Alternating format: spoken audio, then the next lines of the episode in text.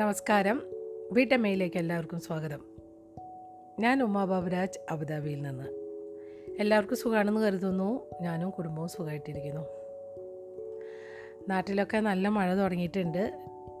ശരിക്കും ചില സ്ഥലങ്ങളിലൊക്കെ നല്ല മഴയുടെ ബുദ്ധിമുട്ടുണ്ട് തോന്നുന്നു. നമ്മൾ ന്യൂസിലൊക്കെ കാണുന്നുണ്ട്.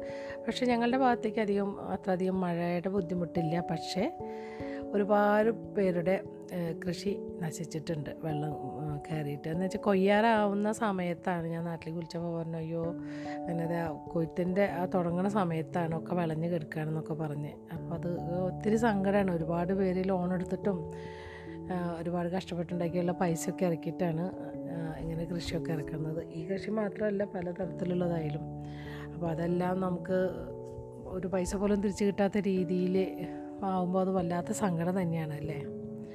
മഴ എന്ന് പറയുമ്പോൾ സന്തോഷം തന്നെ. പക്ഷേ മഴ കൂടുമ്പോൾ ദുഃഖം വിഷമവും ബുദ്ധിമുട്ടൊക്കെ തന്നെ. പിന്നെ എന്റെ വിശേഷം ഞാൻ പറയാമെന്ന് പറഞ്ഞിട്ടുണ്ടായിരുന്നു. മോൻ വന്നൊരു മൂന്നാഴ മൂന്നാഴ്ച ഉണ്ടായിരുന്നു. അതിലൊരാഴ്ച വന്നിട്ട് എന്താ പറയുക ഭയങ്കര രണ്ട് മൂന്ന് ദിവസം ഭയങ്കര ക്ഷീണം തന്നെയാവും. യാത്രയുടെ ബുദ്ധിമുട്ട് ഇഷ്ടം പോലെ ഉണ്ട്. അപ്പോൾ ശരിക്കും പറയുകയാണെങ്കിൽ ഒരു ദിവസത്തിലധികം സമയം എടുക്കും ഇങ്ങോട്ട് വരാനായിട്ട്. ചില സ്ഥലത്തൊക്കെ ടൊറന്റോയിലൊക്കെ കുറച്ചധികം നേരം നമുക്ക് സ്റ്റേ ചെയ്യേണ്ടി വരാറുണ്ട്. രണ്ട് മണിക്കൂർ മൂന്ന് മണിക്കൂർ എന്ന് പറഞ്ഞാൽ ചിലപ്പോൾ നാലും അഞ്ചും മണിക്കൂറൊക്കെ നീണ്ടുപോകും അപ്പോൾ അതിന്റേതായ ബുദ്ധിമുട്ടുകളുണ്ട്. അതുകൂടാതെ മുടിയൊക്കെ നീട്ടി വളർത്തിയിട്ടുണ്ടായിരുന്നു ആൾ ഇവിടുന്ന് പോയതിന് ശേഷം പിന്നെ പറ്റിയിട്ടുണ്ടായിരുന്നില്ല മുടി എപ്പോഴും പറയും നീട്ടി വളർത്താൻ ഭയങ്കര ഇഷ്ടമാണെന്ന് പറയും. ഹസ്ബൻഡ് പക്ഷേ ഇപ്പം സമ്മതിക്കാറില്ല കേട്ടോ. അപ്പം ഞാൻ പറയും കുട്ടികളല്ലേ?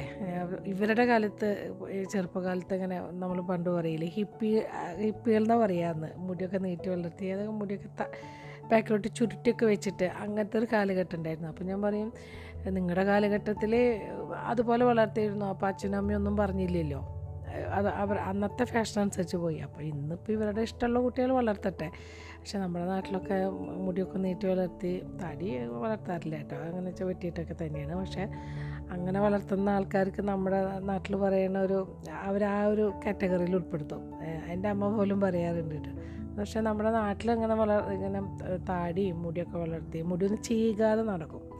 അപ്പോൾ അങ്ങനെ നടക്കുന്ന ആൾക്കാർ പൊതുവെ അവർ എന്താ പറയുക കള്ളും കുടിച്ച് കഞ്ചാവ് പിടിച്ച് വീട്ടിലടിയും ബഹളവും നാട്ടിലും ഒക്കെ അങ്ങനെ നടക്കുന്ന കുട്ടികളാണ് ആ നാട്ടിൽ അപ്പോൾ അങ്ങനെ ആകുമ്പോൾ അമ്മ പറയും "ശ്ശോ, അതൊന്നും പാടില്ല ഏട്ടാന്ന് പറയും.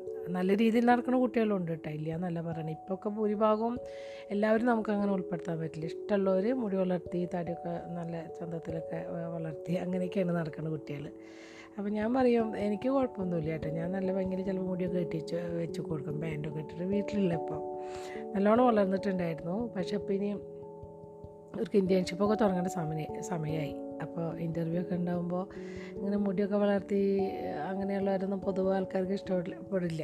അപ്പോൾ നീറ്റായിട്ട് നടക്കണ്ടേ?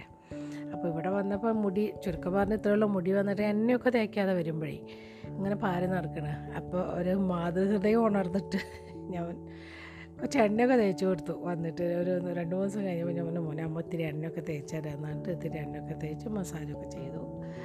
അപ്പോൾ ഞാൻ അവനെ ഓടിപ്പോയി കുളിച്ചോളോ എന്ന് പറഞ്ഞു. അങ്ങനെ ഇരുന്ന് അത് കൊണ്ട് നടന്നു ഒരു അരമണിക്കൂറിലധികം കൊണ്ട് നടന്നു. കുളിച്ചു. വൈകിട്ടാകുമ്പോഴേക്കും പനി വന്നു. അപ്പോഴേ എന്നോട് പറഞ്ഞിട്ടുണ്ടായിരുന്നു അമ്മ എനിക്ക് ഒരുപാട് നേരം തേച്ചിട്ട് രണ്ട് മാസം മൂന്ന് മാസം തേക്കാതെ നടന്നിട്ടാണ് കേട്ടോ. എന്തായാലും പനി വന്നു ചുമയൊക്കെ വന്നു. അങ്ങനെ പനിയും ചുമയൊക്കെ പിടിച്ചിട്ട് ഒരു രണ്ട് നാല് ദിവസം അങ്ങനെ പോയി. അപ്പോൾ വന്നിട്ട് ഒരു അഞ്ചെട്ട് ദിവസം പനിയും ബുദ്ധിമുട്ടൊക്കെ ആയി പോയി. ആ, പുറത്തേക്കൊന്നും അങ്ങനെ ഇറങ്ങാൻ പറ്റിയില്ല. അപ്പോൾ അത് ഭയങ്കര സങ്കടമായി പോയി. ആൾക്ക് കുറച്ച് ദിവസമല്ലേ ഉണ്ടുള്ളൂ എന്ന് പറഞ്ഞിട്ട്. പിന്നെ പിള്ളേരൊക്കെ ആയിട്ട് അടിച്ചു പൊളിച്ചു. പിള്ളേർ ഇങ്ങോട്ട് വരിൽ ഇവിടെ ആൺകുട്ടികളും പെൺകുട്ടികളും ഒക്കെ വരും രാത്രി നിൽക്കാനൊക്കെ പിന്നെ ഞങ്ങൾ അങ്ങനെ മോനും കുറേ പുറത്തൊക്കെ പോയി. ഇപ്രാവശ്യം ശരിക്കും കൊറോണ കുറവായ കാരണം മിക്കവാറും ദിവസങ്ങളൊക്കെ പുറത്ത് പോകേണ്ടായിരുന്നു കഴിഞ്ഞ പ്രാവശ്യം ഒന്നും അങ്ങനെ വന്നിട്ടായാലും വീട്ടിലൊക്കെ തന്നെയായിരുന്നു കൂടുതലും. പിന്നെ ഞങ്ങൾ ഗ്ലോബൽ വില്ലേജിൽ പോയിട്ടുണ്ടായിരുന്നു. മൂന്നാം രണ്ടു കൊല്ലമായിട്ട് പോവാറില്ലായിരുന്നു. അപ്പോൾ ഇപ്രാവശ്യം വന്നിട്ട് പോകാമെന്ന് കരുതി അങ്ങനെ നീക്കി വെച്ചതായിരുന്നു. പിന്നെ ഇപ്രാവശ്യം കുറേ നീട്ടി. പണ്ടൊക്കെ എന്ന് വെച്ചാൽ ഒരു മാസമൊക്കെ ഉണ്ടാവാറുള്ളൂ ഷോപ്പിംഗ് ഫെസ്റ്റിവൽ എന്ന് പറഞ്ഞിട്ട്. അന്നൊക്കെ ഈ ഓരോ പവലിയനും ഉണ്ടാക്കിയിട്ട് കഴിഞ്ഞിട്ട് അത് കഴിഞ്ഞ് അവർ പൊളിച്ചിട്ട് കളയും. ആ സ്ഥലം പിന്നെ പ്ലെയിനായിട്ട് കിടക്കാറ്. ഇപ്പം അതല്ല. ഇപ്പം അങ്ങനെ ഒക്കെ തന്നെ കിടക്കാറ്. അപ്പോൾ അവിടെ പോയിട്ടുണ്ടായിരുന്നു. ക്ലോസ് ചെയ്യുന്നതിന്റെ രണ്ട് ദിവസം മുന്നേ പോയി. ഭയങ്കര തിരക്കായിരുന്നു. ഭയങ്കര തിരക്കെന്ന് വെച്ചാൽ നമുക്ക് നടക്കാൻ പോലും പറ്റാത്തത്ര തിരക്കായിരുന്നു. വീക്കെൻഡും കൂടിയായിരുന്നു. അപ്പം ഞങ്ങൾ പോയി. കൂടുതലായിട്ട് എന്താ പാകിസ്ഥാൻ പവലിയിൽ നിന്ന് നല്ല ജാക്കറ്റ് കിട്ടും ലെതറിന്റെ അപ്പോൾ അതിന്റെ ഇടയിൽ തന്നെ വാങ്ങിച്ചോളൂ കേട്ടോ സാധാരണ അവിടെ പോയിട്ട് കൂടുതൽ നമ്മൾ ഫുഡ് ഇങ്ങനെ വെറൈറ്റി ഫുഡുകളൊക്കെ ടേസ്റ്റ് ചെയ്യുക അങ്ങനെയൊക്കെ തന്നെ പതിവ്. പിന്നെ മാല വള അങ്ങനത്തെ അങ്ങനത്തെ ഒക്കെ മേടിക്കും. അത്രേ ഉള്ളൂ. അപ്പോൾ ഇപ്രാവശ്യം നല്ല ജാക്കറ്റ് കിട്ടി നല്ല വിലക്കുറവിന് കിട്ടിയിട്ടുണ്ടായിരുന്നു. ലെതറിന്റെ ജാക്കറ്റ് കിട്ടും അവിടെ. നമുക്കിപ്പോൾ പാകിസ്ഥാൻ നമ്മുടെ ശത്രുരാജ്യമാണെന്ന് പറയുകയാണെങ്കിൽ പോലും അതിന്റെ ഉള്ളിൽ അങ്ങനെ അങ്ങനെയൊന്നും അതിൽ ഇഷ്ടംപോലെ ആൾക്കാർ പോകും വരികയും ഇവിടെയൊന്നും അങ്ങനെ ഇല്ല കേട്ടോ. ശരിക്കും രാജ്യങ്ങൾ തമ്മിൽ അങ്ങനെ ഉണ്ടെന്ന് ഞാൻ മുന്നേ ഒരിക്കൽ പറഞ്ഞിട്ടുണ്ടായിരുന്നു. നല്ല പെരുമാറ്റവും കാര്യങ്ങളൊക്കെ തന്നെയാണ്. അപ്പോൾ നമ്മൾ സ്ഥിരമായിട്ട് ഇടയ്ക്കൊക്കെ വാങ്ങിക്കേണ്ട സ്ഥലത്തുണ്ട് ഒരു ആളുണ്ട്. ശരിക്കും നല്ല ജാക്കറ്റ് നമുക്ക് ഇവിടെയല്ല കേട്ടോ നല്ല തണുപ്പുള്ള സ്ഥലത്ത് ഇപ്പം യൂറോപ്യൻ സ്ഥലത്തൊക്കെ നല്ല ഐസ് നല്ല ഐസ് ഉണ്ടാവുന്ന സ്ഥലമുണ്ടല്ലോ. അങ്ങനത്തെ സ്ഥലത്ത് നമുക്ക് താമസിക്കുമ്പോൾ ഇടാൻ പറ്റിയ ജാക്കറ്റ് നല്ല ശരിക്കും നമുക്ക് പുറത്തൊക്കെ അങ്ങനത്തെ വാങ്ങിക്കാൻ കിട്ടുമെന്ന് എനിക്ക് അറിഞ്ഞൂടാ. അത്രയും നല്ല സാധനങ്ങൾ അവിടെ നിന്ന് കിട്ടാറുണ്ട്. അപ്പോൾ മോൾ പറഞ്ഞിട്ടുണ്ടായിരുന്നു നമ്മൾ അവിടെ നിന്ന് വാങ്ങിക്കുന്നിട്ട് അതിനായിട്ട് മെയിനായിട്ട് പോയേ. അപ്പോൾ അഞ്ചാറ് ജാക്കറ്റൊക്കെ വാങ്ങിച്ചു മോൾക്കും. പിന്നെന്താ? മോനും മോനും വേണ്ടാന്ന് പറഞ്ഞു. ഹസ്ബൻഡൊക്കെ വാങ്ങിച്ചു എല്ലാവർക്കും വാങ്ങിച്ചു. അത്രേ ഉള്ളൂ കാര്യങ്ങൾ ഇനി ഞാൻ കൂടുതൽ പറഞ്ഞ് നിങ്ങളെ ബുദ്ധിമുട്ടിക്കണില്ല. ഒന്ന് നിർത്താവോ എന്ന് ചോദിക്കുന്നുണ്ടാവില്ലേ? കഥയിലേക്ക് കിടക്കുന്നുണ്ടോ എന്നൊക്കെ ചോദിക്കുന്നുണ്ടാവും. അപ്പോൾ ഞാൻ വേഗം കൂടുതൽ എന്നെ ചീത്ത പറയുന്നതിന്റെയൊക്കെ മുന്നേ ഞാൻ കഥ വായിച്ചു തുടങ്ങാം.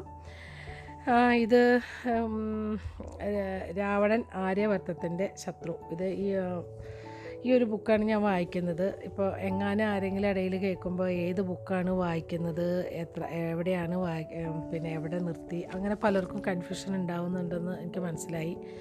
എനിക്കൊരു സുഹൃത്ത് ഞാൻ പറഞ്ഞിട്ട് പറഞ്ഞോ എന്ന് എനിക്കറിയില്ല. അത് എഴുതിയിട്ടുണ്ടായിരുന്നു. അങ്ങനെ ഏത് പുസ്തകമാണ് വായിക്കുന്നത് എന്ന് പറഞ്ഞാൽ ഉപകാരമായിരുന്നു എന്ന് അത് ശരിയാണെന്ന് എനിക്ക് തോന്നി. അപ്പോൾ അതുകൊണ്ടാണ് പറയുന്നത്. അപ്പോൾ അതിന്റെ രണ്ടാമത്തെ അധ്യായമാണ് ഞാൻ വായിക്കുന്നത്. അതിനു മുന്നേ എനിക്ക് നിങ്ങളോടൊരു കാര്യം പറയാനുണ്ട്. എനിക്കൊരു ഒരു കുട്ടി ഒരു മെസ്സേജ് അയച്ചിട്ടുണ്ടായിരുന്നു കേട്ടോ ഒരു സുഹൃത്ത് എന്റെ കഥ കേൾക്കുന്ന കുട്ടിയാണ് പ്രത്യുഷ് കണ്ണൂരിൽ നിന്ന്. അപ്പോൾ ആ കുട്ടി ഇത് കേൾക്കാറുണ്ടെന്ന് പറഞ്ഞു. ഇഷ്ടമാണെന്നും പറഞ്ഞു. പിന്നെ ഒരു പുസ്തകം വായിച്ച് കേട്ടാൽ നല്ലതാണെന്നും പറഞ്ഞു. ഹിമവാന്റെ മുകൾത്തട്ടിൽ ആ ഒരു പുസ്തകമാണ്. അപ്പോൾ അത് കിട്ടുകയാണെങ്കിൽ ഞാൻ വായിച്ചു തരുന്നതാണ് തീർച്ചയായിട്ടും. അതിനേക്കാൾ മുന്നേ എനിക്ക് ഒരു രണ്ട് നാല് ബുക്ക് ഓരോരുത്തർ പലരും പറഞ്ഞിട്ടുള്ള പുസ്തകം ഞാൻ അന്വേഷിച്ചുകൊണ്ടിരിക്കുന്നുണ്ട്.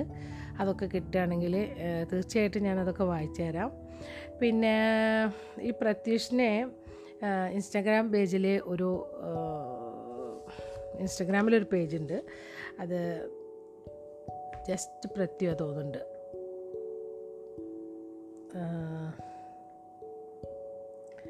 അതിന്റെ പേജിന്റെ ഇത് ജസ്റ്റ് പ്രത്യു. പിന്നെ അത് എന്താണ് ട്രാവലിംഗ് പിന്നെ ബുക്ക് റിവ്യൂ ഇതൊക്കെയാണ്. അപ്പോൾ താല്പര്യമുള്ളവർക്ക് മോട്ടോർ സൈക്കിൾ ട്രാവലിംഗ് ഒക്കെയാണ്. താല്പര്യമുള്ളവർക്ക് അതിലൊക്കെ ഒന്ന് കയറി നോക്കാം. നമ്മുടെ കൂട്ടത്തിലുള്ള ഒരു കുട്ടിയല്ലേ? അപ്പോൾ നിങ്ങളൊക്കെ ഒന്ന് കയറി ഫോളോ ചെയ്യുക അപ്പോൾ കഥയിലേക്ക് കിടക്കാം കേട്ടോ. കഴിഞ്ഞ പ്രാവശ്യം ഞാൻ വായിച്ച് നിർത്തിയിട്ടുണ്ടായിരുന്ന ഒരു ഭാഗം എന്താണെന്ന് വെച്ചാൽ ഇവർ സീതേനെ നമ്മൾ പുഷ്പക വിമാനത്തിൽ കയറ്റി കൊണ്ടുപോകല്ലേ കട്ടുകൊണ്ട് പോകുമ്പോൾ ഇവർ എങ്ങനെയാണ് സീത എന്ന് കാണാനുള്ള ആഗ്രഹത്തിലിരിക്കുകയാണ് അപ്പോൾ അവർ ജീവിതത്തിൽ ആദ്യമായിട്ട് രാവണനും കുംഭകർണനും സീതയുടെ മുഖം കണ്ടു. രാവണന് തന്റെ ശ്വാസം നിലയ്ക്കുന്ന പോലെ തോന്നി. സ്തബ്ധമായി പോയ ഹൃദയത്തോടെ അയൽ ചലനമറ്റിരുന്നു അവളുടെ മുഖത്ത് അയാളുടെ കണ്ണുകൾ പറ്റി നിന്നു. സീതയുടെ രാജകീയവും കരുത്തുള്ളതും മനോഹരവുമായ മുഖം. ഇവിടെയാണ് നമ്മൾ വായിച്ചു നിർത്തിയിട്ടുണ്ടായിരുന്നത്. ഇനി നമുക്ക് രണ്ടാമത്തെ അധ്യായം വായിച്ചു തുടങ്ങാം.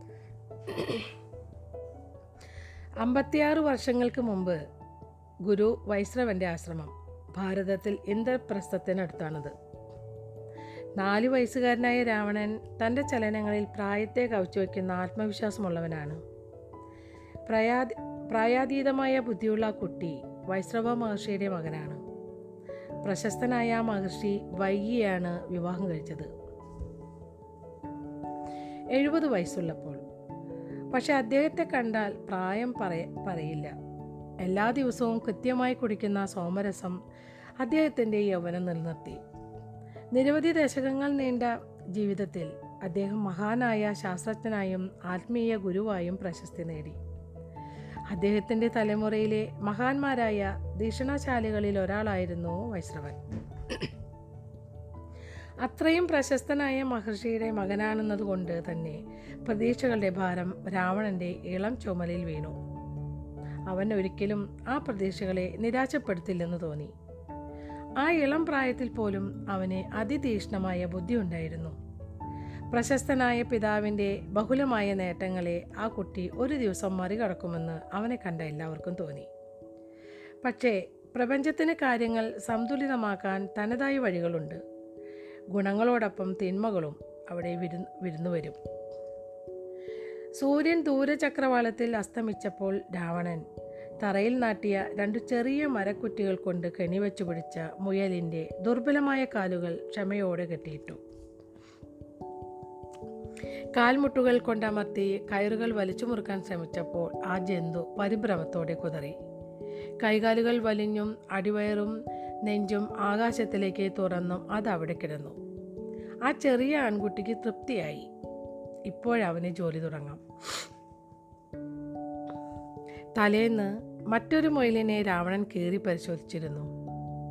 അതിന് ശ്വാസമുള്ളപ്പോൾ തന്നെ അവൻ അതിന്റെ പേശികളും അസ്ഥിബന്ധങ്ങളും അസ്ഥികളും വിശദമായി പരിശോധിച്ചു. മിടിക്കുന്ന ഹൃദയത്തിന് അടുത്തെത്താൻ അവന് തിടുക്കമായി. പക്ഷേ ആവശ്യത്തിലധികം യാതന അനുഭവിച്ചു കഴിഞ്ഞ ആ മുയൽ വാരിയെല്ലുകൾ അറുക്കുന്നതിന് മുമ്പേ ചത്തുപോയി. രാവണൻ തൊടുമ്പോഴേക്കും അതിന്റെ ഹൃദയം നിലച്ചു കഴിഞ്ഞിരുന്നു. ഇന്ന് ആദ്യം തന്നെ മുയലിന്റെ ഹൃദയം പരിശോധിക്കാമെന്ന് അവൻ തീരുമാനിച്ചിട്ടുണ്ട്. നീണ്ട ചെവികൾ വന്യമായി പിടിച്ചുകൊണ്ട് മുയൽ രക്ഷപ്പെടാൻ ശ്രമിക്കുന്നുണ്ട്. സാധാരണ മട്ടിൽ മുയലുകൾ സാധു ജീവികളാണ്. പക്ഷേ ആ മുയൽ തീർച്ചയായും പരിഭ്രാന്തിയുടെ മടിത്തട്ടിലാണ് അതിന് കാരണവുമുണ്ടല്ലോ. ചൂണ്ടുവിരലിന്റെ തുഞ്ചം കൊണ്ട് രാവണൻ തന്റെ കത്തിയുടെ മൂർച്ച പരിശോധിച്ചു. അതിലല്പം ചോര പൊടിഞ്ഞു. മുയലിനെ നോക്കിക്കൊണ്ട് അവൻ അത് ഉറിഞ്ചു കുടിച്ചു. അവൻ പുഞ്ചിരിച്ചു. അവന് തോന്നിയ ആവേശവും ഹൃദയത്തിന്റെ പെരുമ്പറ ശബ്ദവും ശബ്ദവും പൊക്കിളിൽ അനുഭവപ്പെടുന്ന മങ്ങിയ വേദന മായ്ച്ചു കളഞ്ഞു. ആ വേദന എപ്പോഴും ഉള്ളതാണ്. അവൻ ഇരയെ നേരെ നിർത്താൻ ഇടത് കൈ ഉപയോഗിച്ചു. എന്നിട്ട് ആ മൃഗത്തിന്റെ നെഞ്ഞൻ കോഴിന് നേരെ കത്തിമുന ലക്ഷ്യം വെച്ചു. മുറിവ മുറിവുണ്ടാക്കുന്നതിനടുത്ത് മുറിവുണ്ടാക്കുന്നതിനടുത്തെത്തിയപ്പോൾ തൊട്ടടുത്ത് ആരുടെയോ സാന്നിധ്യം രാവണൻ അനുഭവപ്പെട്ടു. അവൻ മുകളിലേക്ക് നോക്കി.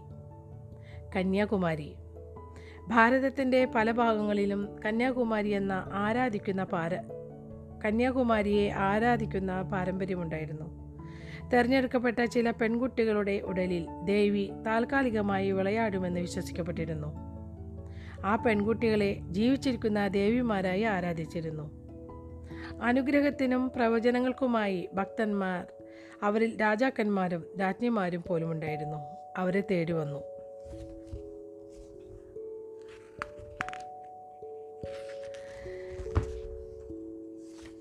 ഋതുമതിയാകുന്നതോടെ ദേവി ആ പെൺകുട്ടിയുടെ ഉടലിൽ നിന്ന് ഋതുമതിയാകാത്ത മറ്റൊരു പെൺകുട്ടിയുടെ ഉടൽ തേടിപ്പോകും.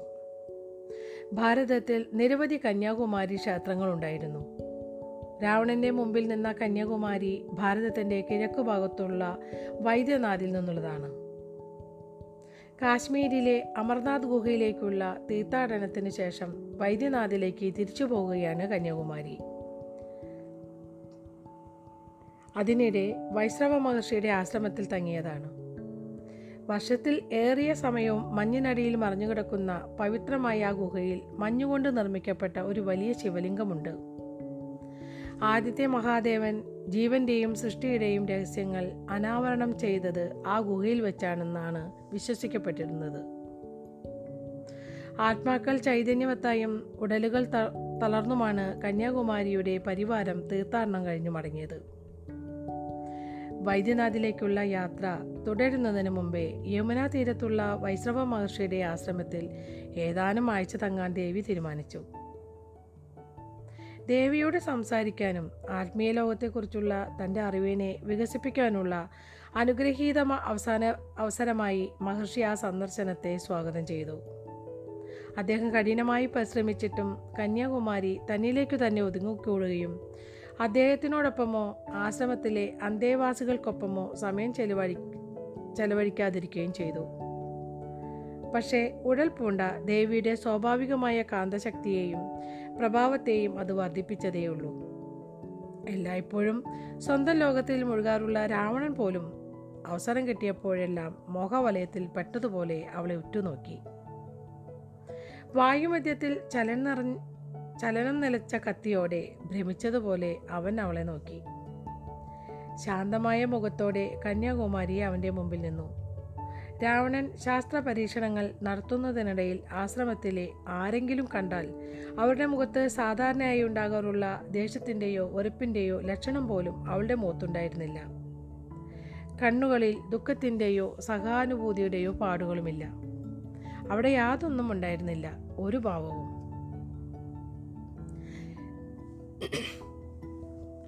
കല്ലിൽ കൊത്തിയെടുത്ത പ്രതിമ പോലെ അവൾ അവിടെ നിന്നു. വിദൂരമെങ്കിലും അതിശയിപ്പിക്കുന്ന വിധത്തിൽ. എട്ടോ ഒമ്പതോ വയസ്സിൽ അധികമില്ലാത്ത ഒരു പെൺകുട്ടി. ഉയർന്ന കവിളില്ലുകളും ചെറിയ വടിവത്ത മൂക്കുമുള്ള ഗോതമ്പിന്റെ നിറമുള്ള പെൺകുട്ടി. നീളമുള്ള കറുത്ത മുടി പിന്നെ ഇട്ടിട്ടുണ്ട്. ചൂളികളൊന്നും തന്നെ ഇല്ലെന്ന് തോന്നിപ്പിക്കുന്ന കൺപോളകൾക്കുള്ളിൽ വിശാലമായി ചേർത്ത് വെച്ച കറുത്ത കണ്ണുകൾ. ചുവന്ന കച്ചയും പറങ്കുപ്പായ പുറംകുപ്പായവും അംഗവസ്ത്രവുമുണ്ട്. ഹിമാലയത്തിൽ നിന്നുള്ളവരുടെ ചായയാണ് അവൾക്ക്. കച്ചയുടെ മുകളിലൂടെ അരക്കെട്ടിന് ചുറ്റും കെട്ടിയ പട്ട രാവണൻ ഉൾപ്രേരണയാൽ തപ്പി നോക്കി. പൊക്കിൽ മൂടിക്കൊണ്ട് അതവിടെ തന്നെയുണ്ട്. അവന്റെ രഹസ്യം സുരക്ഷിതമാണ്. തന്റെ മുഖത്തുള്ള പേടിപ്പിക്കുന്ന വസൂരിക്കലകളെ അവൻ ഓർത്തു. കുഞ്ഞായിരിക്കുമ്പോൾ പിടിപെട്ട വസൂരിയുടെ ഫലമാണതല്ല. ഫലമാണതെല്ലാം. ചിലപ്പോൾ ജീവിതത്തിൽ ആദ്യമായി തന്നെ അവൻ തന്റെ ബാഹ്യരൂപത്തെക്കുറിച്ച് ബോധവാനായി മാറി. അസുഖകരമായ ചിന്തകൾ മനസ്സിൽ നിന്നും കളയാൻ അവൻ തല കുഴഞ്ഞു. ദേവിക കന്യാകുമാരി കത്തി തറയിലേക്ക് വീഴാൻ അനുവദിച്ച് അവൻ പിറുപുറത്തു. അവന്റെ കണ്ണുകൾ ദേവിയിൽ ഉറച്ചുപോയിരുന്നു. ഒരൊറ്റ വാക്ക് പോലും പറയാതെ നേരിയ ഭാവവ്യത്യാസം പോലുമില്ലാതെ കന്യാകുമാരി മുമ്പോട്ട് കാലെടുത്തു വെച്ചു. ദ്രുതവും സമത്വവുമായ ചലനങ്ങളിലൂടെ അവൾ പാവം പിടിച്ച മുയലിന്റെ കെട്ടുകളർത്തു എന്നിട്ടവൾ അതിനെ കയ്യിലെടുക്കുകയും ഉമ്മ വയ്ക്കുകയും ചെയ്തു. പരിഭ്രാന്തി മറന്ന മുയൽ അവളുടെ കൈകളിൽ ശാന്തമായിരുന്നു. താൻ വീണ്ടും സുരക്ഷിതനാണെന്ന് ആ മിണ്ടാപ്രാണിക്ക് മനസ്സിലായതുപോലെ തോന്നി. ക്ഷണികമായ നിമിഷത്തേക്ക് കന്യാകുമാരിയുടെ കണ്ണുകൾ സ്നേഹത്താൽ തിളങ്ങുന്നതുപോലെ രാവണന് തോന്നി. വീണ്ടും അവിടെ പോയി മുഖം തിരിച്ചു വന്നു. അവൾ താഴെ വെച്ച ഉടനെ മുയൽ കുതിച്ചു ചാടിപ്പോയി. കന്യാകുമാരി വീണ്ടും രാവണനെ നോക്കുകയും കത്തി തിരിച്ചു കൊടുക്കുകയും ചെയ്തു. അവളുടെ മുഖം ചിത്തശോഭമില്ലാത്തതായി തന്നെ തുടർന്നു. ഒരൊറ്റ വാക്കുപോലും പറയാതെ അവൾ തിരികയും തിരിയുകയും നടന്നു പോവുകയും ചെയ്തു. അവൾ ആശ്രമത്തിലെത്തിയതിനു ശേഷം രാവണൻ കന്യാകുമാരിയുടെ ദേവിയായി വാഴിക്കപ്പെട്ടതിന് മുമ്പുള്ള ജന്മനാമം എന്തായിരിക്കുമെന്ന് ആദ്യമായി അമ്പരന്നു.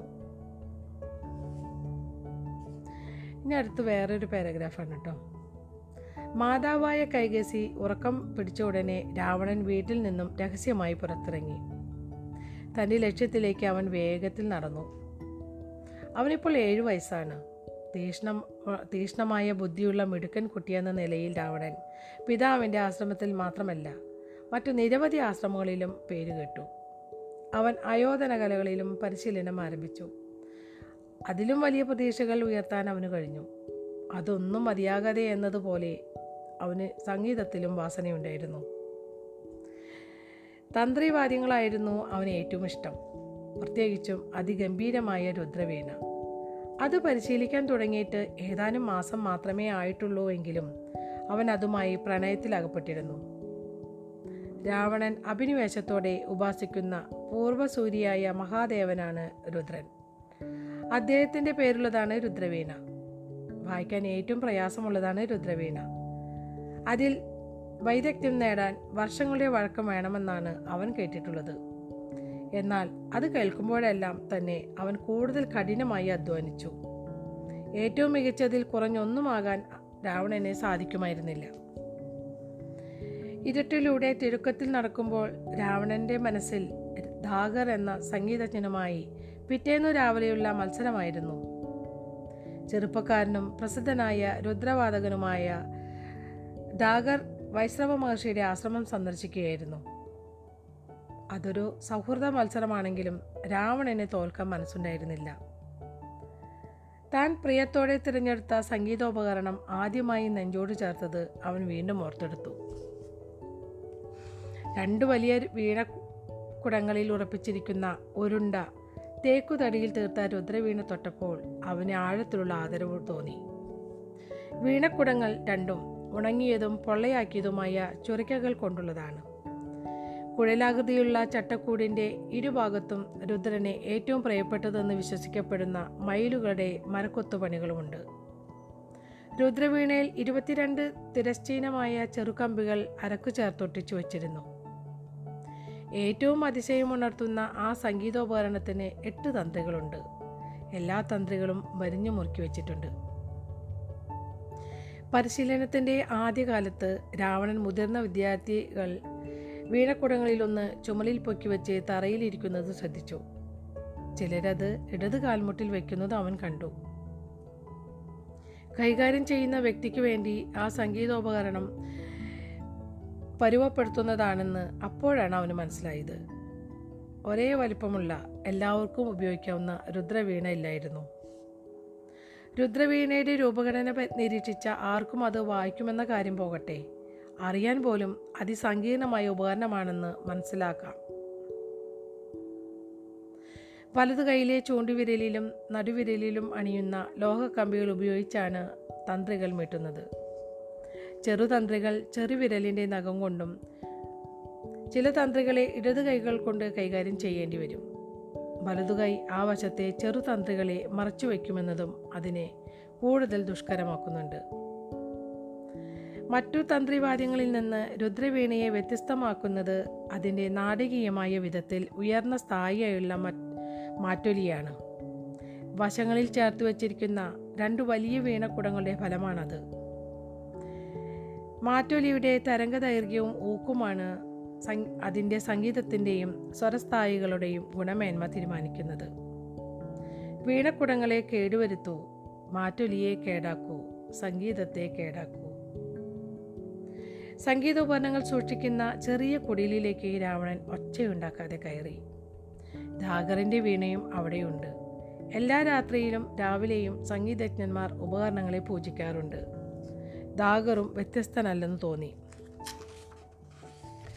രുദ്രവീണയുടെ ചുവട്ടിൽ പുഷ്പ പൂജാപുഷ്പങ്ങളും എരിഞ്ഞു തീർന്ന സാമ്പ്രാണി തിരികളും ചെതറിക്കിടക്കുന്നുണ്ട്. രാവണൻ തന്നോട് തന്നെ അടക്കി ചിരിച്ചു. ദാഗറിന്റെ പ്രാർത്ഥനകൾ ഇന്നു രാത്രി സ്വീകരിക്കപ്പെടാൻ പോകുന്നില്ല. അവൻ ഒച്ചയുണ്ടാക്കാതെ വേഗം പ്രവർത്തിക്കാൻ ആരംഭിച്ചു. ആദ്യം അവൻ രുദ്രവീണ മൂടിയ തുണി എടുത്തു മാറ്റി. പിന്നീട് അവൻ ഇടതുവശത്തെ വീണക്കുടം പിരിയഴിച്ചെടുക്കുകയും അതിന്റെ ഉൾഭാഗം തൊട്ടു നോക്കുകയും ചെയ്തു. തിളക്കിയെടുത്തതും മിനുസമുള്ള മിനുസമുള്ളതുമാണത്. അരയിൽ കെട്ടി ഉറപ്പിച്ച കിഴിയിൽ നിന്ന് അവൻ ലോഹ വില്ലുകൾ മുറുക്കുന്ന യന്ത്രം പുറത്തെടുത്തു. എന്നിട്ട് ചുരക്കയുടെ ഉള്ളിൽ കോറി ഉറയ്ക്കാൻ തുടങ്ങി. തന്റെ രുദ്രവീണയുടെ മാറ്റൊലിക്ക് കുഴപ്പമുണ്ടെന്ന് പെട്ടെന്ന് ദാഗറിന് മനസ്സിലാകില്ല. പിറ്റേന്ന് രുദ്രവീണയുടെ തന്തുകൾ മുറുക്കുമ്പോൾ പോലും അത് അയാൾക്ക് മനസ്സിലാകില്ല.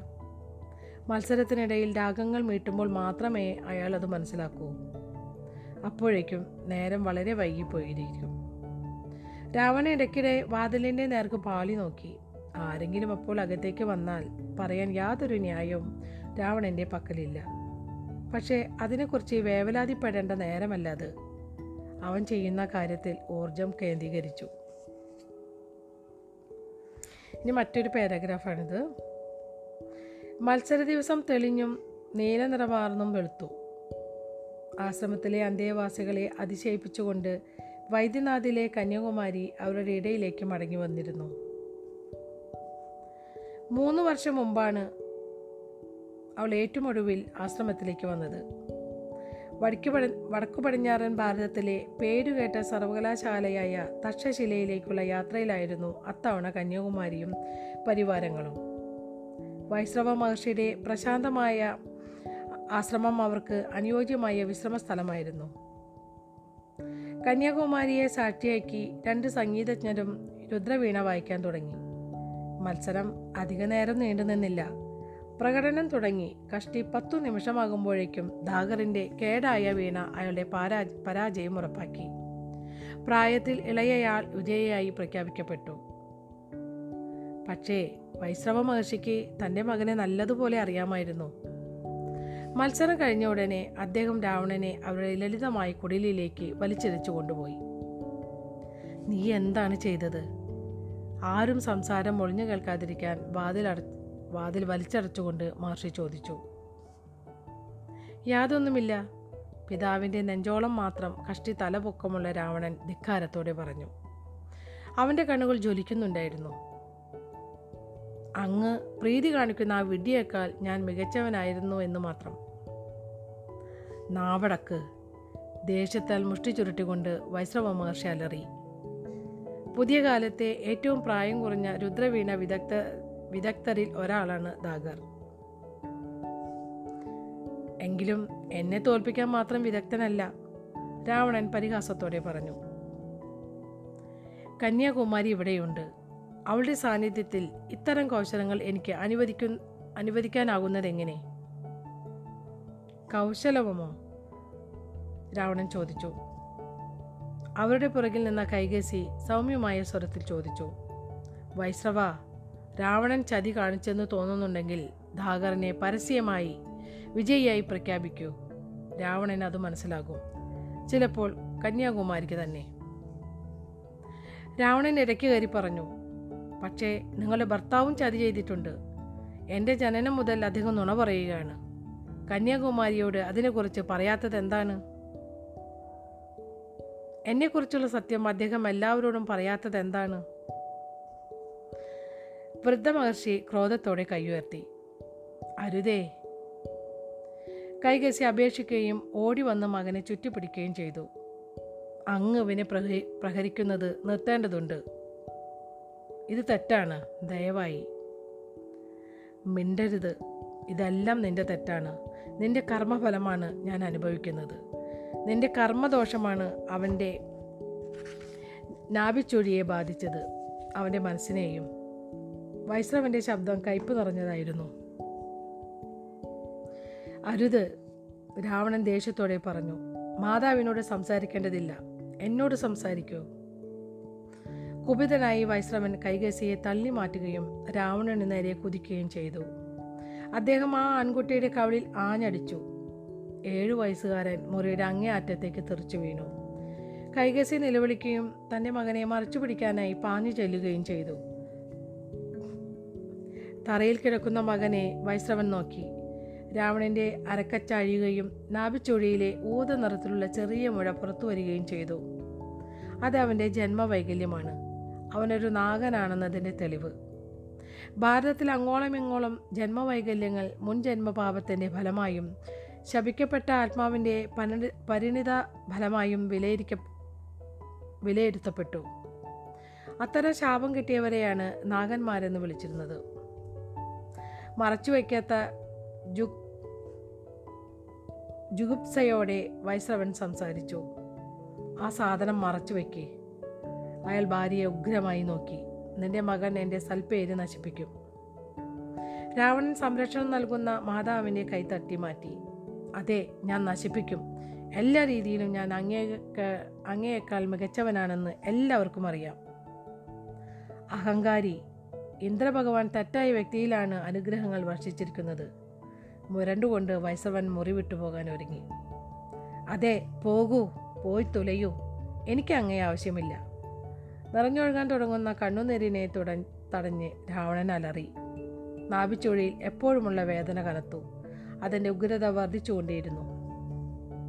ഇനി അടുത്ത പാരഗ്രാഫാണിത്. വൈശ്രവ മഹർഷിയുടെ ആശ്രമത്തിൽ നിന്ന് അത്ര ദൂരെയല്ലാത്ത പ്രതാപിയായ യമുനാ നദിക്കരയിൽ ഇരിക്കുകയായിരുന്നു രാവണൻ. കണ്ണീർ തുള്ളികൾ എപ്പോഴോ ഉണങ്ങിപ്പോയെങ്കിലും കവിൾ നീറുന്നുണ്ടായിരുന്നു. കയ്യിൽ ഭൂതക്കണ്ണാടിയുമായി അവൻ തറയിലേക്ക് തുറച്ചു നോക്കുന്നുണ്ട്. അതീവ ശ്രദ്ധയോടെ അവൻ സൂര്യരശ്മികളെ പ്രകാശത്തിന്റെ തീക്ഷ്ണ തീഷ്ണമായ രേഖയാക്കി ഭൂതക്കണ്ണാടിയിലൂടെ തിടം വെപ്പിക്കുകയും നിലത്ത് പരക്കം പായുന്ന കുഞ്ഞുറുമ്പുകളെ എരിച്ചു കളയുകയും ചെയ്തു. അവന്റെ ഓരോ ചിരയിലും കലർപ്പില്ലാത്ത ക്രോധം അപ്പോഴും തുടിക്കുന്നുണ്ട്. അവൻ അണയ്ക്കുന്നുണ്ട്. നിത്യമായ വേദനയുടെ കേന്ദ്രമായ നാഭിച്ചൊടി തുടിച്ചു. ആദ്യം സുഗന്ധമാണ് അവനെ തേടിയെത്തിയത് ശ്വാസം പോ നിന്നു പോകുന്നത് അവനറിഞ്ഞു അവൻ തിരിഞ്ഞു നോക്കിയപ്പോൾ അവളെ കണ്ടു. കന്യാകുമാരി. കയ്യിൽ ഭൂതക്കണ്ണാടിയുമായി നിന്ന അവന്റെ ഉടൽ തണുത്തുറഞ്ഞു. കരി കരിഞ്ഞുണങ്ങിയ ഉറുമ്പുകൾ അവന്റെ കാൽക്കൽ ചിതറിക്കിടന്നു. സൂര്യന്റെ ഏകാഗ്രമായ രശ്മികൾ പുല്ലിനെ കൂടി കരിച്ചു കന്യാകുമാരിയുടെ മുഖഭാവം ശാന്തമായി തന്നെ തുടർന്നു. വെറുപ്പില്ല ദേഷ്യവുമില്ല. അവൾ കുറെ കൂടി അവന്റെ അടുത്തേക്ക് വന്ന് രാവണന്റെ കയ്യിൽ നിന്ന് ഭൂതക്കണ്ണാടി വാങ്ങി. നിങ്ങൾക്ക് ഇതിനേക്കാൾ മികച്ചവനാകാം. രാവണൻ തിരിച്ചൊന്നും തന്നെ പറഞ്ഞില്ല. അവന്റെ വായ പെട്ടെന്ന് വരണ്ടുണങ്ങിപ്പോയി അടക്കിപ്പിടിച്ച ശ്വാസം ഒരൊറ്റ നെടുവീർപ്പിൽ നിന്ന് വാറു വാർന്നുപോയി. കന്യാകുമാരി നേർമയോടെ പുഞ്ചിരിച്ചു. അപോമമായ പുഞ്ചിരി. ഉടൽ പൂണ്ട ദേവിയുടെ പുഞ്ചിരി. രാവിലെ സംഗീത മത്സരം നടന്ന ആശ്രമത്തിലേക്ക് അവൾ കൈ ചൂണ്ടിക്കാണിച്ചു. നിങ്ങൾക്ക് അതിനേക്കാളും മികച്ചവനാകാം. രാവണനെ തന്റെ ചുണ്ടുകൾ ചലിക്കുന്നതായി തോന്നി. പക്ഷേ ഒരൊറ്റ വാക്കുപോലും പുറത്തു വന്നില്ല. അവന്റെ മനസ്സ് ശൂന്യമായിരുന്നു. ലളിതമായ ചിന്തകളും വാക്കുകളും പോലും മനഞ്ഞെടുക്കാൻ അതിനായില്ല. അവന്റെ ഹൃദയം വീണ്ടും സാധാരണ മട്ടിൽ മിടിക്കാൻ തുടങ്ങിയിരുന്നു. നാഭിച്ചുഴിയിലെ വേദന ജാലവിദ്യയാൽ എന്നതുപോലെ മാഞ്ഞു പോയതായി അവൻ മനസ്സിലാക്കി. ഏതാനും നിമിഷത്തേക്കെങ്കിലും ശ്രമിക്കുകയും ചെയ്യൂ കന്യാകുമാരി പറഞ്ഞു. അവൾ തിരിഞ്ഞു നടന്നു. ഇനി അടുത്തൊരു പാരഗ്രാഫാണ് കേട്ടോ നീ എന്തായാലും ജയിക്കുമായിരുന്നു പുഞ്ചിരിയോടെ ദാഗർ പറഞ്ഞു. സൂര്യൻ അസ്തമിച്ചു കഴിഞ്ഞിരുന്നു. ആശ്രമത്തിലെ അന്തേവാസികൾ ഏതാണ്ട് എല്ലാവരും തന്നെ താന്താങ്ങ താന്താങ്ങളുടെ കുടിലുകളിലേക്ക് തിരിച്ചുപോയിരുന്നു. രാവണൻ ദാഗറിനെ കാണാൻ വന്നതാണ്. അന്ന് രാവിലെ സംഗീത മത്സരത്തിൽ ജയിച്ചതിന് കിട്ടിയ താമരമാല അവന്റെ കയ്യിലുണ്ട്. ദാഗറിന്റെ കണ്ണുകളിലേക്ക് നോക്കാൻ കഴിയാതെ മടിച്ചാണെങ്കിലും അവ്യക്തമായി അവൻ കുറ്റമേറ്റു പറഞ്ഞു. അവനേക്കാൾ മുതിർന്ന ആ പ്രതിയോഗി കരുണയോടെ പ്രതികരിക്കുകയും ചെയ്തു. ദാഗർ പരിപാടിയിൽ സന്നി സന്നിഹിതരായിരുന്ന മറ്റു പലരെയും പോലെ. തന്റെ രുദ്രവീണയ്ക്ക് എന്തോ പന്തികേടുണ്ടെന്ന് സംശയിച്ചിരുന്നു. മത്സരത്തിന് ശേഷമാണ് അയാൾ പെട്ടെന്ന് തന്നെ വീണ പരിശോധിക്കുകയും കുഴപ്പം എന്താണെന്ന് കണ്ടെത്തുകയും ചെയ്തു. പക്ഷേ ദേഷ്യപ്പെടുന്നതിൽ അയാൾ പരാജയപ്പെട്ടു. എന്തൊക്കെയാണെങ്കിലും രാവണൻ ഒരു കുട്ടിയാണ്. രാവണൻ യാതൊന്നും പറഞ്ഞില്ല. അവൻ കുനിഞ്ഞ ശിരസോടെ നിന്നു. അവൻ കന്യാകുമാരിയെക്കുറിച്ച് ചിന്തിച്ചു. അവൾ പിറ്റേന്ന് പ്രഭാതത്തിൽ വിട പറയുകയാണ്. ചെറിയ ആൺകുട്ടിയുടെ മുകളിൽ തലയും ചുമലുകളും ഉയർത്തി നിൽക്കുന്ന പതിനാറുകാരനായ ധാഗർ രാവണന്റെ മുടി വാത്സല്യത്തോടെ ചിക്കിപ്പരത്തി. നിനക്ക് കഴിവുണ്ട്. ജയിക്കാനായി അതുപയോഗിക്കൂ സൂത്രപ്പണികൾ ചെയ്യേണ്ട ആവശ്യമേ നിനക്കില്ല രാവണൻ നിശബ്ദമായി തലയാട്ടി. ആരും തന്റെ മുടി ഉലയ്ക്കുന്നത് അവനിഷ്ടമല്ല അവളൊഴിച്ച് തന്റെ മുടി ഉലയ്ക്കാൻ അവളെ കിട്ടാനായി അവൻ എന്തു ചെയ്യും? അവൻ എന്തും ചെയ്യും. നീ വിഷമിക്കേണ്ട. നീ വിഷമിക്കേണ്ട യാതൊരു കാര്യവുമില്ല. ഒരു പുഞ്ചിരിയോടെ ദാഗർ പറഞ്ഞു. എന്റെ വീണ നന്നാക്കുന്നുണ്ട്. അതിന് കാര്യമായ കേടുപാടൊന്നും തന്നെ സംഭവിച്ചിട്ടില്ല. രാവണൻ നെടുവീർപ്പിട്ടു. തന്റെ നാഭിച്ചൊഴിയിലെ വേദന അപ്രത്യക്ഷമാകുമെന്ന് അവൻ പ്രതീക്ഷിച്ചിരുന്നു. എന്നാൽ അങ്ങനെ ഉണ്ടായില്ല. നീ തന്നെ ഇത് സൂക്ഷിക്കൂ. താമരമാല രാവണനെ തിരിച്ചു കൊടുത്തുകൊണ്ട് ദാഗർ പറഞ്ഞു. രാവണൻ അത് തട്ടിപ്പറിക്കുകയും വീട്ടിലേക്ക് ഓടുകയും ചെയ്തു. അപ്പം നമ്മുടെ രണ്ടാമത്തെ അധ്യായം ഇവിടെ അവസാനിച്ചിരിക്കുകയാണ് കേട്ടോ. ഇത് കുറച്ചേ ഉണ്ടായിരുന്നുള്ളൂ. അടുത്ത ദിവസം അടുത്ത അധ്യായം മൂന്നാമത്തെ അധ്യായം ഞാൻ വായിച്ചു തരാം. ഇതുവരെ ഇതുവരെ ക്ഷമയോടെ കഥ കേട്ടുകൊണ്ടിരുന്ന എന്റെ എല്ലാ നല്ല സുഹൃത്തുക്കൾക്കും നന്ദി നമസ്കാരം.